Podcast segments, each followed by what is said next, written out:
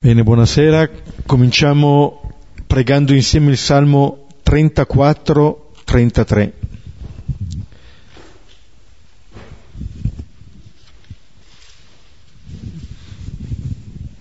Lo preghiamo a due cori, non preoccupandoci della diversità di traduzione. Ci alterniamo ad ogni versetto, primo coro alla mia sinistra. Nel nome del Padre e del Figlio e dello Spirito Santo. Benedirò il Signore in ogni tempo, sulla mia bocca sempre la sua lode. Io mi glorio nel Signore, i poveri ascoltino e si rallegrino.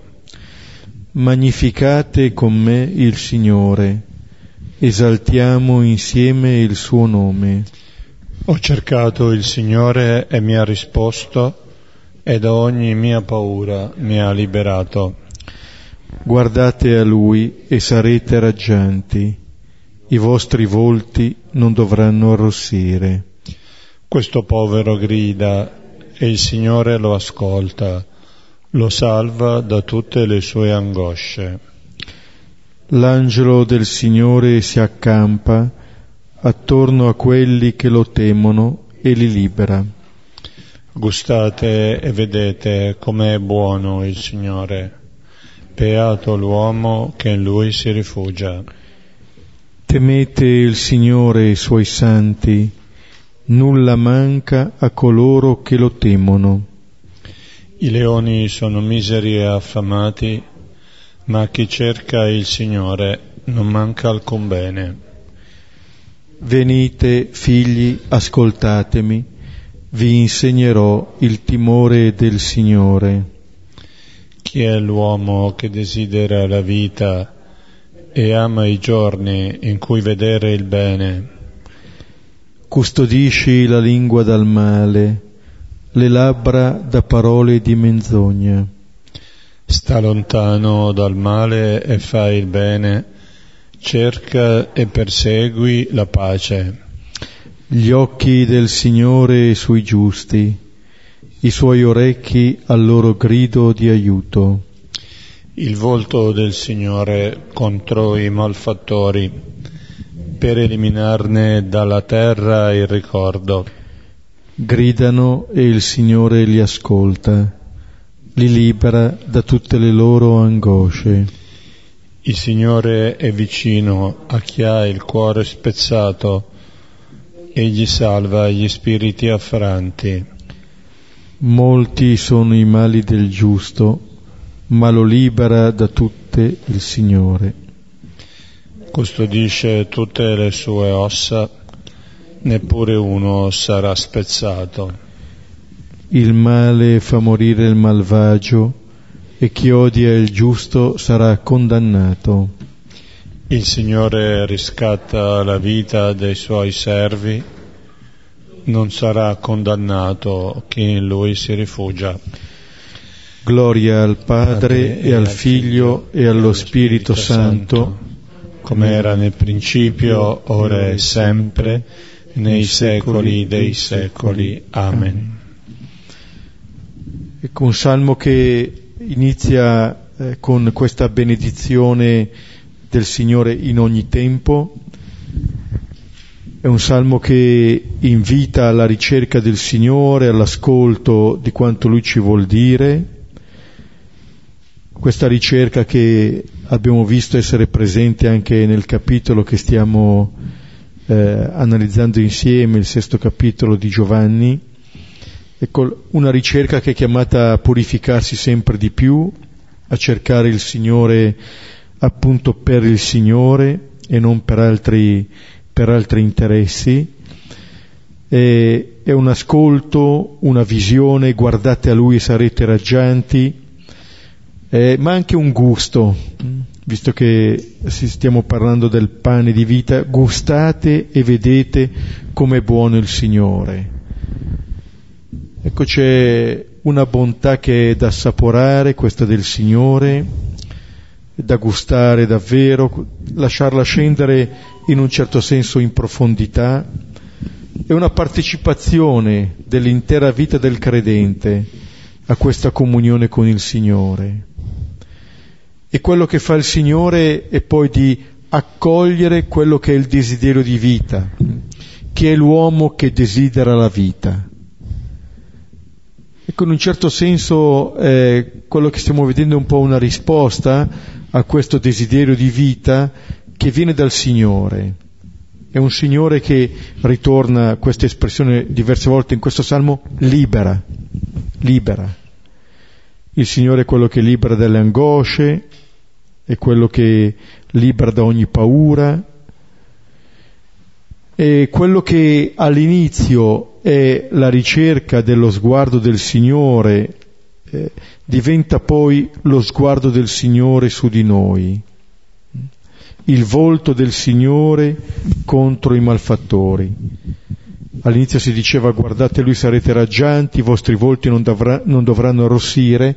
Adesso è come se eh, in un certo senso la nostra ricerca si ferma davanti al Signore e lascia che il Signore abbia l'iniziativa. Il Signore riscatta la vita dei suoi servi, in un certo senso è questa svolta c'è un nostro desiderio di vita fino al Signore e poi il Signore eh, che si premura appunto di essere la risposta a questo desiderio, la comunicazione di questa vita. Per questo allora possiamo riandare all'inizio del benedire il Signore in ogni tempo. Ecco, Samuel che ci introduce al brano di oggi di Giovanni, Giovanni 6, da 48 a 59. Stiamo leggendo appunto questo capitolo 6, ricordate appunto brevemente no? che il capitolo si è aperto con la, eh, il segno dei pani, e poi l'esperienza della confusione dei discepoli, diciamo che non riuscivano più a riconoscere chi è Gesù, attraverso l'esperienza della tempesta sedata lo, lo ritrovano come appunto il Signore. E poi eh, questa, questo tentativo della, della folla che poi diventa i Galilei, che poi nell'ultima parte della, del discorso che abbiamo visto ieri, l'abbiamo visto l'ultima volta e sono diventati giudei. E in questo discorso eh, piano piano si è passati dal, dal, dal segno dei pani, dei pani e dei pesci alla um, focalizzazione sul pane, il pane, il pane di vita, il pane della vita, e questo, questo pane della vita piano piano stiamo vedendo eh, non è semplicemente un dono, un regalo che Dio fa, non è diciamo, come si potrebbe dire, il Signore che si prende cura delle sue creature attraverso il creato, ma è il Signore stesso che si dona a noi. Dono e donatore si, stanno, si sono identificati ormai. Ecco, siamo arrivati a questo passaggio, siamo arrivati a questo punto del, eh, di questo capitolo molto ricco, molto articolato, che abbiamo suddiviso in diverse parti e appunto questa sera vogliamo concludere il discorso di Gesù. Quindi eh, il discorso che Gesù sta tenendo appunto nella sinagoga di Cafarnao, come ci dirà l'ultimo versetto di questa sera. E allora leggiamo adesso il, la pericope, e cioè dal versetto 48 al versetto 59, quindi la seconda parte del discorso di Gesù. Io sono il pane della vita. I vostri padri nel deserto mangiarono la manna e morirono. Questo è il pane che scende dal cielo, affinché chi ne mangia non muoia. Io sono il pane vivente che è sceso dal cielo. Se uno mangia di questo pane, vivrà in eterno. E il pane che io darò è la mia carne per la vita del mondo. Allora i giudei litigavano tra loro, dicendo, come può costui darci la sua carne da mangiare? Allora disse loro Gesù, Amen, amen vi dico, se non mangiate la carne del figlio dell'uomo e non bevete il suo sangue, non avete vita in voi stessi. Chi mastica la mia carne e beve il mio sangue ha la vita eterna e io lo risusciterò nell'ultimo giorno. La mia carne infatti è vero cibo e il mio sangue è vera bevanda. Chi mastica la mia carne e beve il mio sangue dimora in me e io in lui. Come il Padre, il vivente, ha mandato me e io vivo grazie al Padre, così chi mastica di me, anche lui vivrà grazie a me. Questo è il pane che scese dal cielo, non come quello che mangiarono i vostri padri e morirono. Chi mastica questo pane vivrà in eterno. Queste cose disse in sinagoga, insegnando a Cafarnao. Ecco, questo è l'insieme del testo, avete notato, la, pur essendo la seconda parte del, del, discorso che Gesù sta facendo, possiamo trovare una struttura interna a questo testo. In modo particolare il vers, il, il, la pericope si apre con il riferimento al pane della vita, il versetto 48, io sono il pane della vita, e poi al versetto 58, quando Gesù finisce di parlare, ritorna di nuovo, anche se con parole leggermente diverse, lo stesso concetto. Questo è il pane che scese dal cielo, questo, chi mastica, chi mangia, chi mastica questo pane, vivrà in eterno. Quindi l'inizio e la conclusione del brano sono, diciamo, eh, eh, inseriti sono, ci danno un po' il senso complessivo del racconto attraverso questa immagine, questa immagine potente del pane, questa, questo riferimento al pane. Possiamo anche osservare, l'abbiamo anche ascoltato nella, nella lettura che abbiamo fatto, che il, la parola pane è sempre accompagnata da un verbo, un aggettivo, un nome che, eh, si, che, si, riferisce a qualcosa che ha a che fare con la vita. Eh, il pane della vita, eh, il pane perché chi ne mangia non muoia, il pane vivente, il pane che è la carne per la vita, questo, chi mangia di questo pane vivrà, eccetera, no? E alla fine lo stesso, no? Quindi c'è questo riferimento esplicito tra eh, il pane ma non qualsiasi pane, il pane della vita. E questo pane della vita è Gesù stesso, che nutre in chi lo mangia una dimensione specifica, caratteristica, che è la vita eterna. Questo nutrimento, potremmo dire, ha un effetto particolare. L'effetto particolare è sullo sviluppo del desiderio della vita eterna, della vita piena. Vita eterna, vita piena, possiamo usare quasi come dei sinonimi queste espressioni, no? Cioè questo pane di vita nutre quel desiderio specifico di vita che va oltre l'immediata soddisfazione.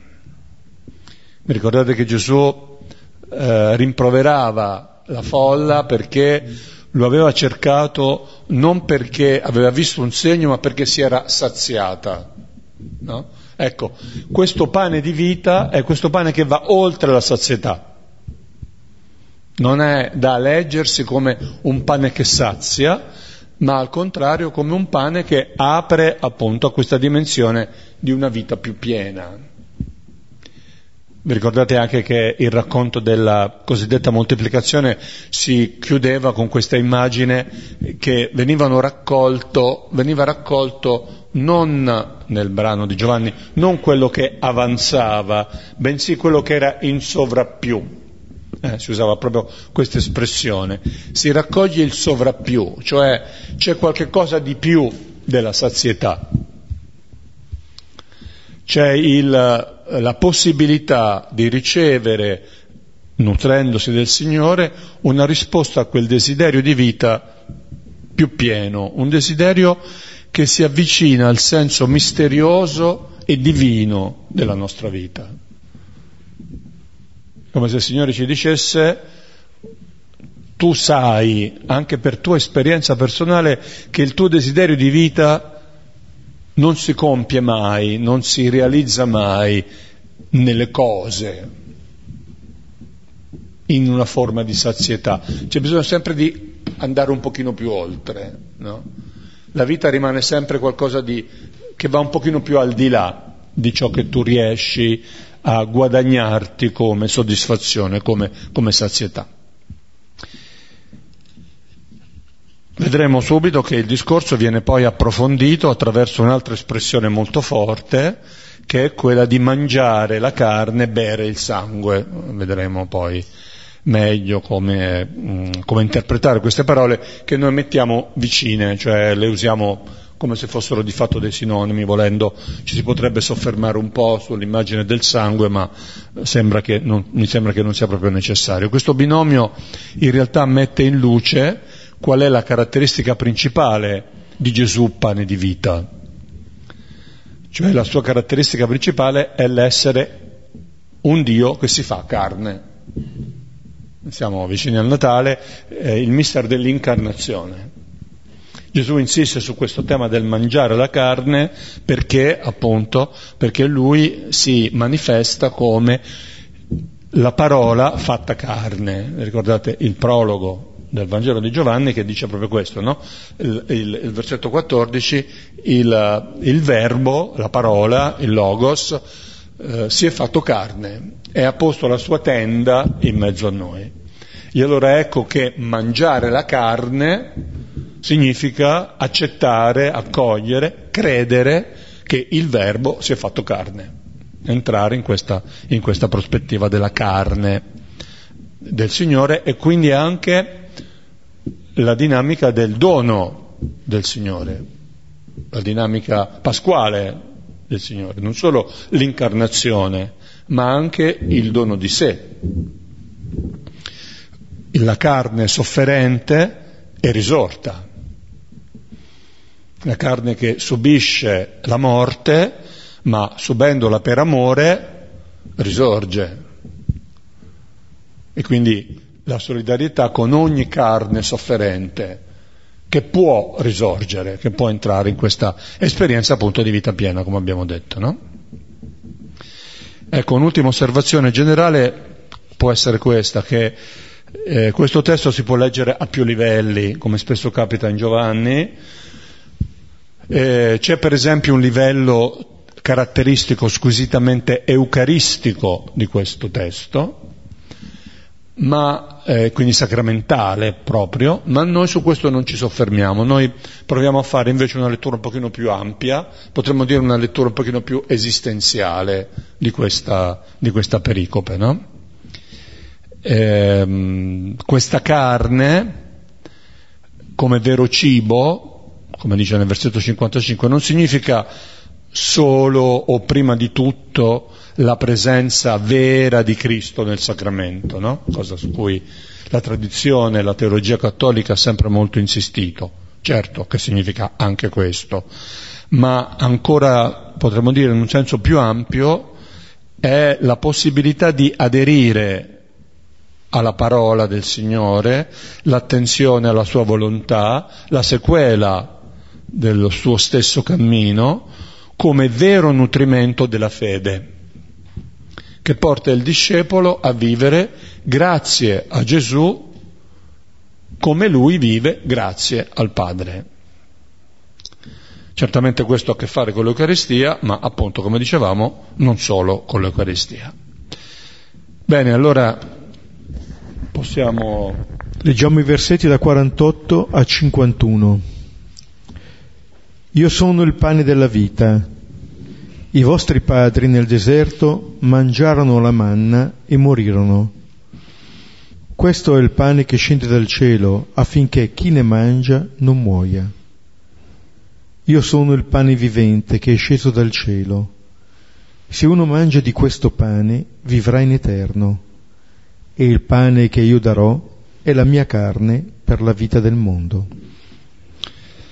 Ecco, dicevamo che questo versetto 48 eh, non solo apre questa ultima parte del discorso, ma si ricollega alla parte precedente, fa un po' da cerniera tra le due parti del ragionamento di Gesù. Gesù ha già usato questa espressione nel, nel nostro discorso al versetto 35, cioè quello che eh, apriva eh, il, mm, l'incontro precedente. E rimette così al centro la necessità di questa relazione specifica che Gesù ha manifestato nel segno dei pani. Perché Gesù ha fatto il segno dei pani? Si potrebbe chiedere, uno si potrebbe chiedere, o almeno io mi chiedo, eh, esattamente per questa ragione, perché vuole, diciamo così, rivelarci, manifestarci che Lui è il pane della vita. Io sono il pane della vita. Il segno dei pani non è appunto finalizzato alla sazietà, ma alla comprensione di questa verità più profonda. E quindi Gesù riprende qui il ragionamento e ancora non solo uh, il ragionamento sul pane di vita, ma anche il riferimento ai, ai padri, i padri nel deserto che mangiarono la manna e morirono potremmo dire un po' come quei Galilei che si saziarono di pane ma non compresero il senso del segno, il significato del miracolo, no? Una sorta di, di parallelismo tra queste due cose. Già abbiamo visto che gli interlocutori, nella prima parte del discorso, gli interlocutori di Gesù, hanno fatto fatica ad accettare che Gesù fosse come la manna, cioè la manna è un dono che viene dal cielo, è un dono che viene dall'alto, Gesù dice di se stesso io vengo dal cielo.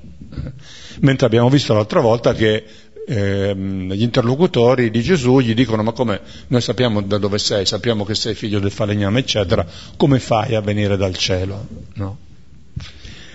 Ma se anche avessero accolto questa rivelazione, Adesso, in questi versetti che abbiamo letto, sono invitati ad andare ancora più avanti. Gesù rincara la dose, in un certo senso. Questi già facevano fatica a credere che lui venisse dal cielo, qui lui non soltanto dice vengo dal cielo, ma aumenta ancora di più, diciamo così, la potenza della rivelazione di queste parole, no? Non solo egli è, è sceso dal cielo, ma è lui questo stesso pane non solo è il pane della vita, ma qui ci viene detto, versetto 51, che lui è il pane vivente, cioè è il dono, ma è anche colui che dona. Non è come la manna, che è semplicemente un dono di Dio, ma è come Dio che dona la manna. Lui è insieme il pane donato e il pane donante, si potrebbe dire, no? Eh, Gesù lo dice con questa espressione, il pane vivente. E qualcosa di simile aveva già detto, ce l'aveva già fatto capire. Nel, nel, capitolo precedente, nel capitolo 5, al versetto 24, Gesù aveva detto chi ascolta la mia parola è passato dalla morte alla vita e al versetto 26 diceva di sé, parlando di sé come il figlio dell'uomo, il figlio dell'uomo ha la vita in se stesso. Quindi non è solo la parola di Gesù che ci dona la vita, ma questo è possibile perché Gesù è la vita. Non è solo Gesù che si dona come pane, ma questo è possibile perché Gesù è il pane. Cioè, in altri termini, potremmo dire che tutti i doni che Gesù fa in realtà non sono altro che forme del suo donarsi a noi, forme diverse del suo donarsi a noi. In ogni piccolo dono noi possiamo trovare tutto Gesù, tutto Dio. E nello stesso tempo nessuno di questi doni lo può contenere completamente. C'è un'espressione eh, attribuita erroneamente a Sant'Ignazio, ma che potrebbe eh, essere interessante per noi nella chiesa, nella chiesa, dei Gesuiti di Anversa, se non sbaglio, che dice così in latino, non coerceria maximo contineri tamen a minimo divinum est. Non essere contenuto dalle cose più grandi ed essere presente nelle cose più piccole è di Dio, è divino. Non essere contenuto dalle cose più grandi ed essere presente nelle cose più piccole è di Dio. Questo pane che scende dal cielo, si potrebbe dire, ha proprio questa caratteristica è un piccolo pane, è, un, è qualcosa che noi possiamo mangiare, di cui non ci possiamo nutrire, è una cosa piccola e nello stesso tempo è una cosa grandissima, perché è Dio stesso. Dio presente nelle cose piccole, ma non riducibile, potremmo dire così, alle cose più piccole. No? Per questo Gesù insiste così tanto su questo tema del pane, del pane che scende, del pane che dà la vita, del pane vivente. Però non solo questo, ma Gesù aggiunge un'altra specifici- specificazione, utilizza un'altra immagine. È l'immagine della carne per la vita del mondo. La carne da mangiare, mangiare la carne e poi successivamente al versetto, al versetto 53 dirà poi bere il sangue. Ecco, Potremmo dire che questo, come accennavo prima, aggiunge un'ulteriore specificazione, aggiunge una, un elemento più, più, caratteristico. Perché? Beh, diciamo due motivi fondamentalmente. Il primo motivo è che il rischio poteva essere che il pane potesse essere ridotto ancora una volta al tema della manna, perché la manna è una forma di pane, no? Quindi che questo Gesù potesse essere visto come una sorta di supermanna, se vogliamo, eh, permettetemi questa espressione un po' così. No? Mentre Gesù non è semplicemente, appunto, come accennavo, un dono di Dio, ma è Dio stesso. E Gesù ci tiene a questa caratteristica, a questa relazione specifica con il Padre, che poi vedremo alla fine, in cui vuole inserire anche noi. E poi il secondo motivo è che appunto, ehm, parlando della carne, il Signore ci vuole mettere di fronte alla grande realtà della incarnazione, cioè che Lui è venuto a noi non in qualsiasi modo, ma attraverso la carne, nella carne, condividendo la carne. Ora, evidentemente, questo lo, lo vedremo anche, anche, dopo, il punto non è, non, non si tratta di carne nel senso semplicemente di sostanza corporea, organica, voi sapete che in francese e in inglese una, sono termini diversi per dire la carne nel senso del corpo e la carne che si mangia, cioè qui non parliamo della bistecca, insomma, ecco, tanto per, eh, tanto per dirla velocemente, no? Eh. Eh, però certamente parliamo della condizione umana, questo sì, no?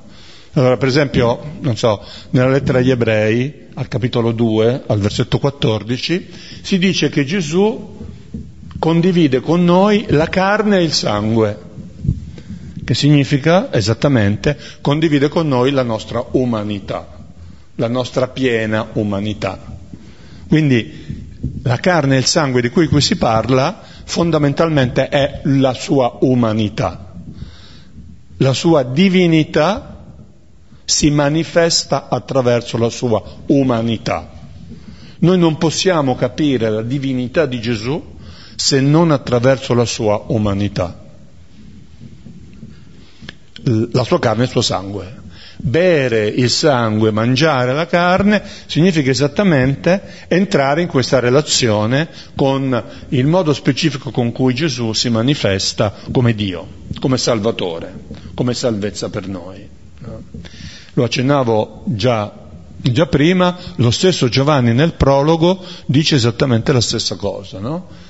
Capitolo 1 di Giovanni, versetto 14, il verbo, la parola, si è fatta carne e ha posto la sua tenda in mezzo a noi. Qui non c'è il sangue, ma comunque il senso è esattamente lo stesso. No? Cioè senza l'accoglienza concreta della dimensione altrettanto concreta di Gesù, non c'è fede in Lui, non c'è salvezza per noi. E Tertulliano dirà successivamente, caro cardo salutis. La carne, caro, è il cardine della salvezza. La carne di Gesù, evidentemente, è il cardine della salvezza, ma è anche vero che se la fede in Gesù non tocca la nostra carne, non c'è la salvezza. Tutta la nostra carne è chiamata a lasciarsi trasformare dall'incontro con il Signore, no? Quindi già qui appare l'invito ad aderire con la nostra vita concreta, cioè con la nostra carne, con il nostro sangue, alla persona di Gesù come Salvatore del mondo. Bene, solo qualche sottolineatura a margine. Eh, una la, la raccolta di Gesù è il desiderio di vita di cui si pregava anche nel Salmo. L'altro che quello di cui sta parlando Gesù è, è questione di vita o di morte. Eh, chi mangia vive, chi non mangia muore eh, di questo pane. Cioè il senso della nostra vita eh, si gioca in questo, in questo capitolo. Eh, ancora un aspetto, quello dei i vostri padri mangiarono manna nel deserto e morirono, come dire che non è più in questa direzione che va la nostra ricerca. Penso che questo possa essere un segno anche un po' per quanto riguarda la nostra vita, no? che alcune risposte poi non sono più quelle che eh, ci riempiono. Eh?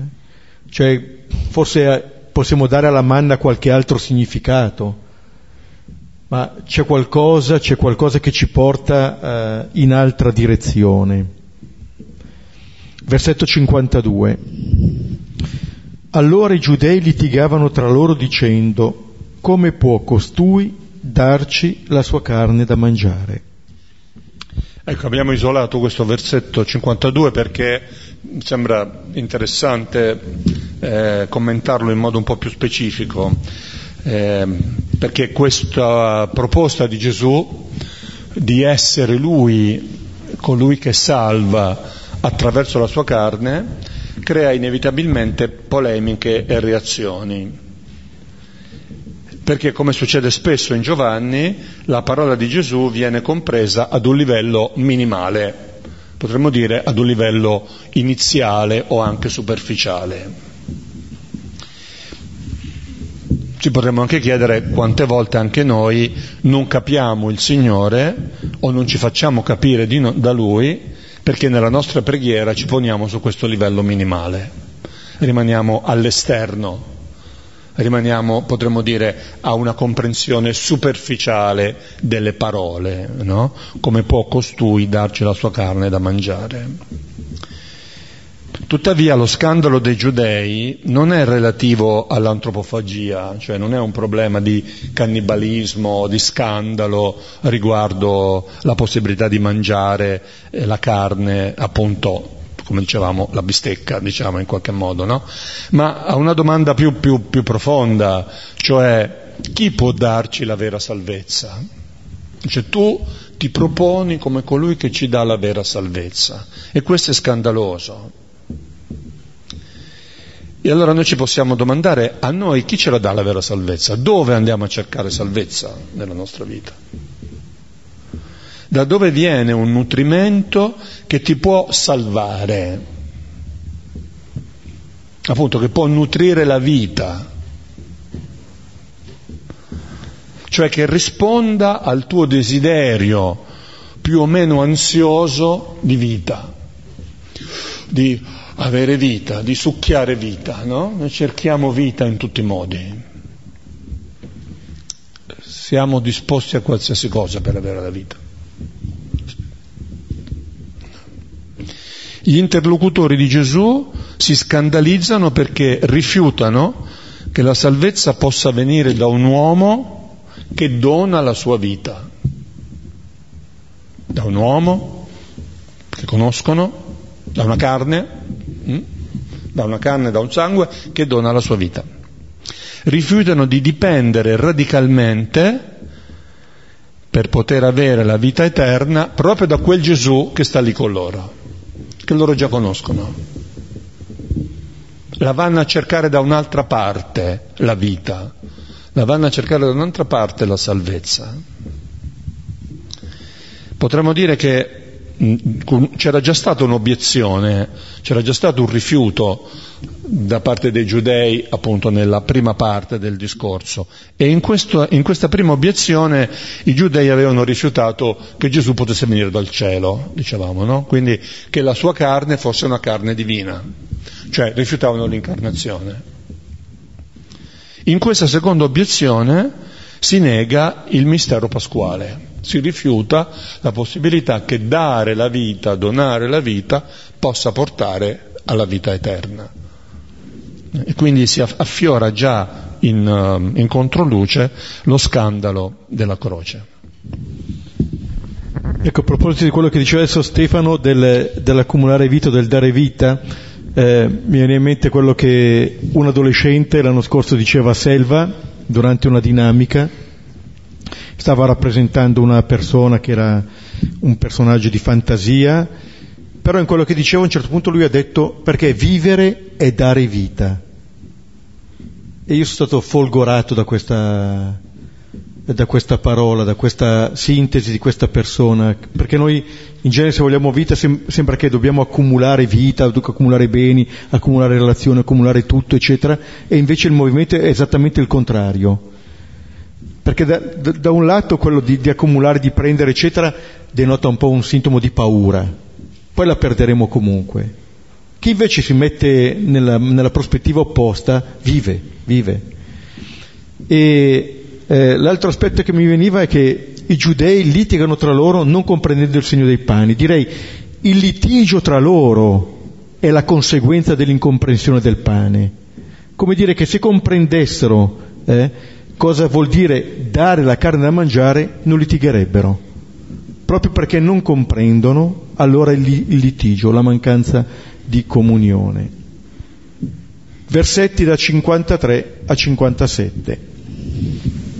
Allora disse loro Gesù, Amen, amen vi dico, se non mangiate la carne del figlio dell'uomo e non bevete il suo sangue, non avete vita in voi stessi. Chi mastica la mia carne e beve il mio sangue ha la vita eterna e io lo risusciterò nell'ultimo giorno. La mia carne infatti è vero cibo e il mio sangue è vera bevanda. Chi mastica la mia carne e beve il mio sangue dimora in me e io in lui. Come il Padre, il vivente, ha mandato me e io vivo grazie al Padre, così chi mastica di me, anche lui vivrà grazie a me. Ecco, questo, questo brano l'abbiamo letto tutto insieme perché potrebbe essere una vera e propria struttura, sono cinque versetti, no? come, come, avete visto, e questi cinque versetti hanno al centro una dichiarazione solenne di tutto, tutto è diciamo una dichiarazione di Gesù, ma al centro c'è una specificazione molto specifica, molto precisa. Il versetto 55, che potrebbe essere considerato appunto il centro di questo pezzettino. Il versetto 55 dice, la mia carne è vero cibo, il mio sangue è la vera bevanda. Gesù dice, di sé io sono il vero cibo, io sono la vera bevanda. Eh questa dichiarazione forte è al centro della, eh, della, di, questo, di questo pezzetto, ci aiuta anche già a capire, diciamo, usando l'espressione opposta, eh, quanto noi siamo lontani da questo, cioè eh, è un avvertimento per noi. Se lui è il cibo buono, il cibo vero, vuol dire che noi rischiamo spesso di mangiare cibo cattivo. Come sempre ci aiutiamo partendo dal negativo e quindi ci potremmo chiedere di quali o di quanti falsi o cattivi cibi ti nutri. A quale nutrimento falso chiedi di riempire la tua vita? Cioè, in, detto in altre parole, di chi ti fidi? Quale parole ascolti? Dove vai a cercare vita? Potremmo dire, ma dove vuoi andare a cercare vita se non in Gesù? E invece noi, appunto, andiamo cercando la vita altrove, no? Oppure anche al contrario. Che cosa escludi a priori come assolutamente incapace di darti vita? I giudei non possono accettare che sia la carne di Gesù la salvezza, perché la carne di Gesù è una cosa troppo terrena, troppo semplice, poco interessante. Invece per loro, e spesso anche per noi, anzi senza spesso, anche per noi, eh, la vita viene dal possedere, dal controllare, dal gestire in proprio un po' come anche prima Beppe accennava, no? Non dal consegnarsi, non dal darsi fino a farsi mangiare.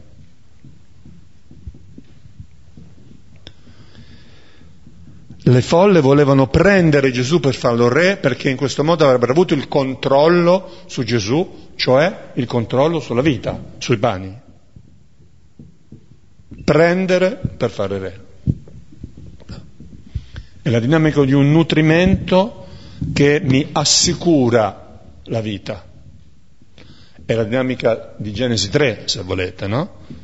Non a caso questo tema del nutrimento è un tema caratteristico della tradizione biblica perché è un tema antropologicamente fondamentale.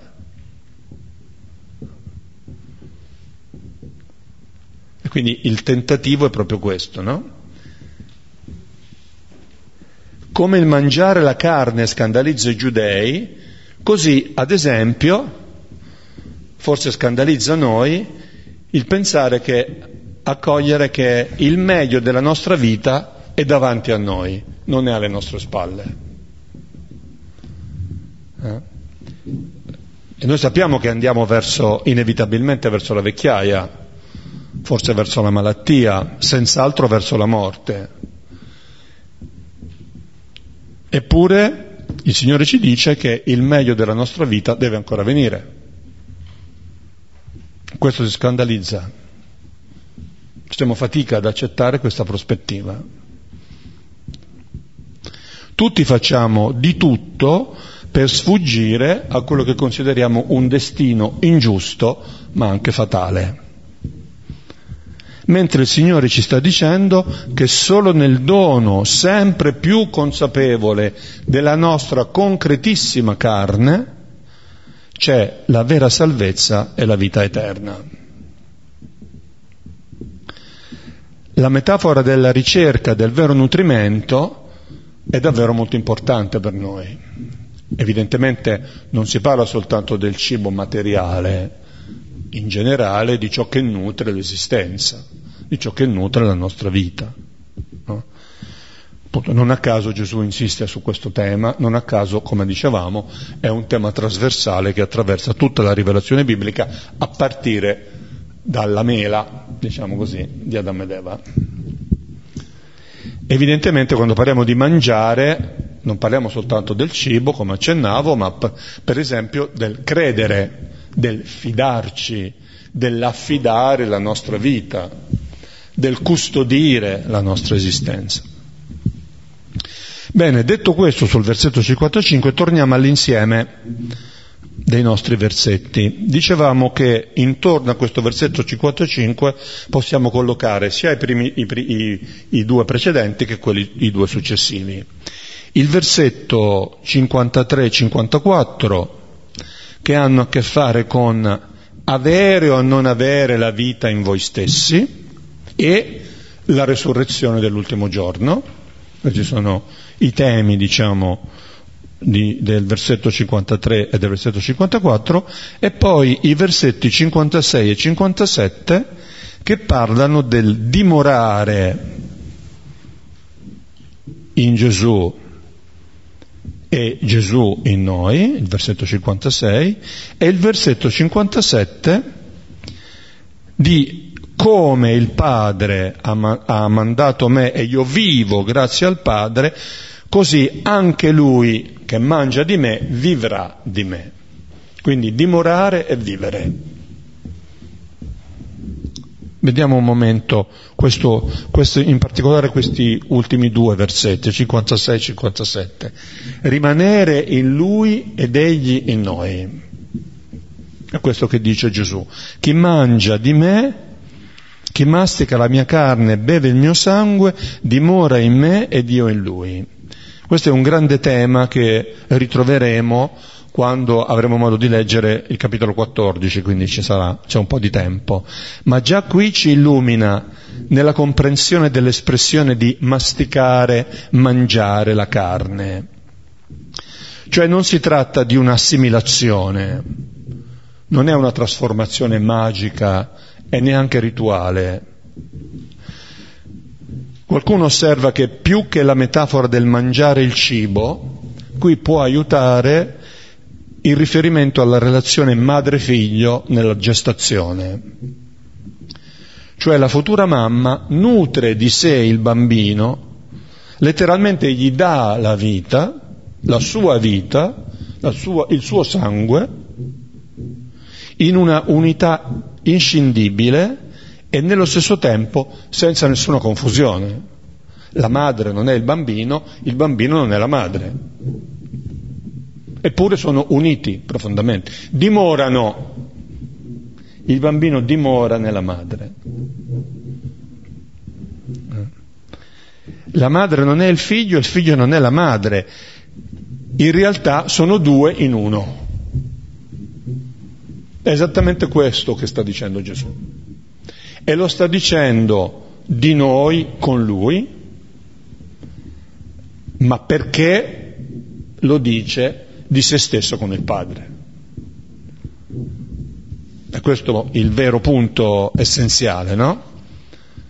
Questo vale in Giovanni per la relazione tra Gesù e il Padre, tra il Padre e il Figlio già presente nel prologo e poi progressivamente rivelato in tutto il Vangelo.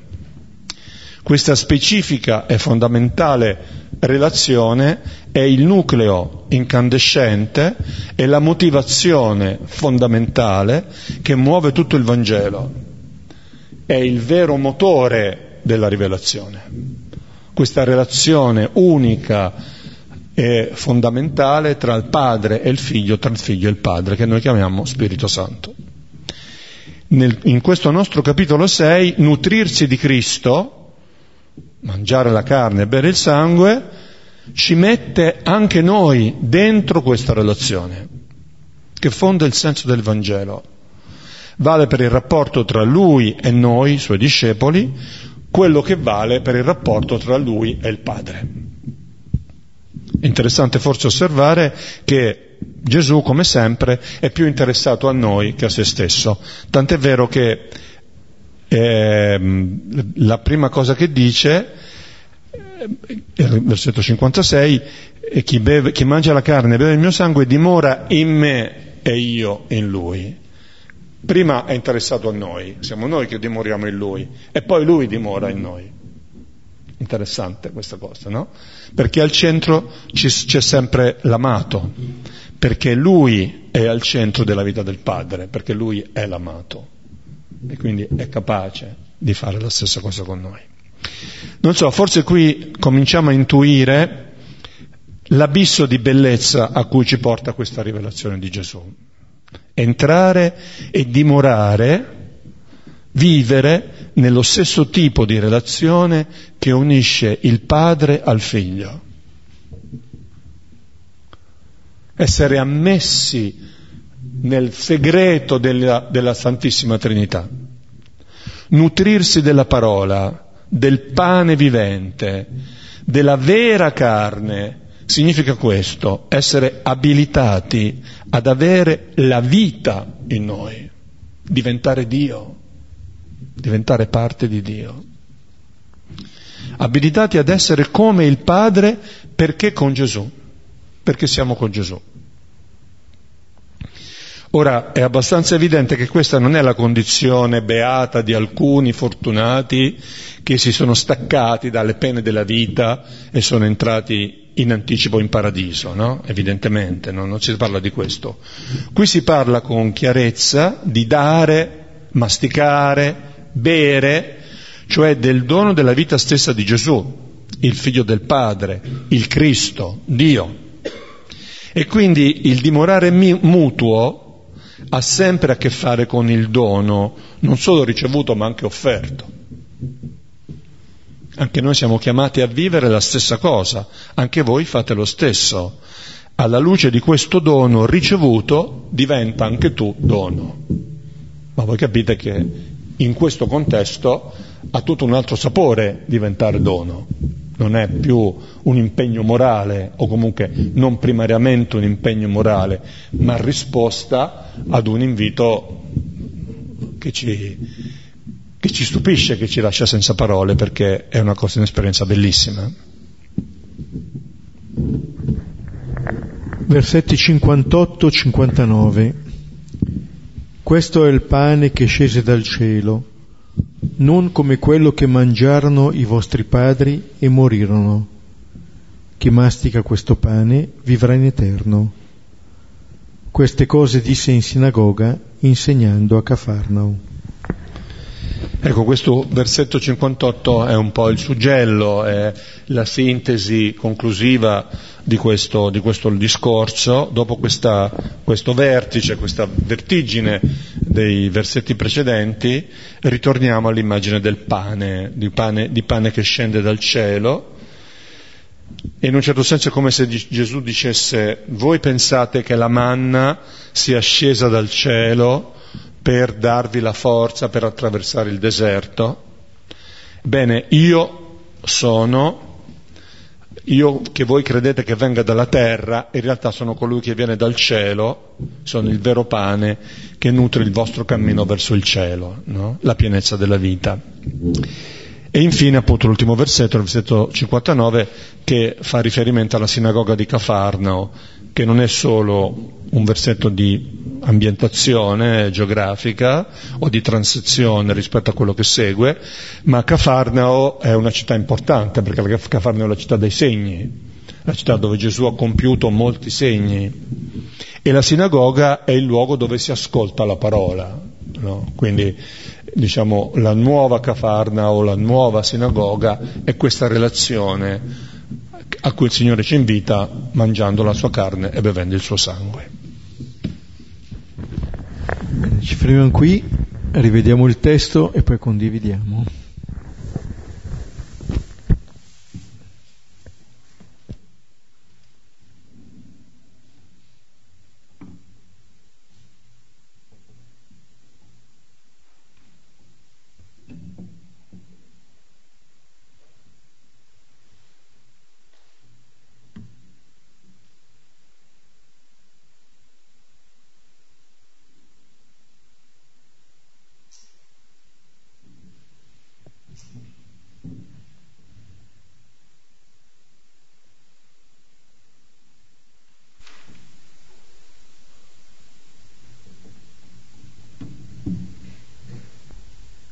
Possiamo concludere con il Padre nostro.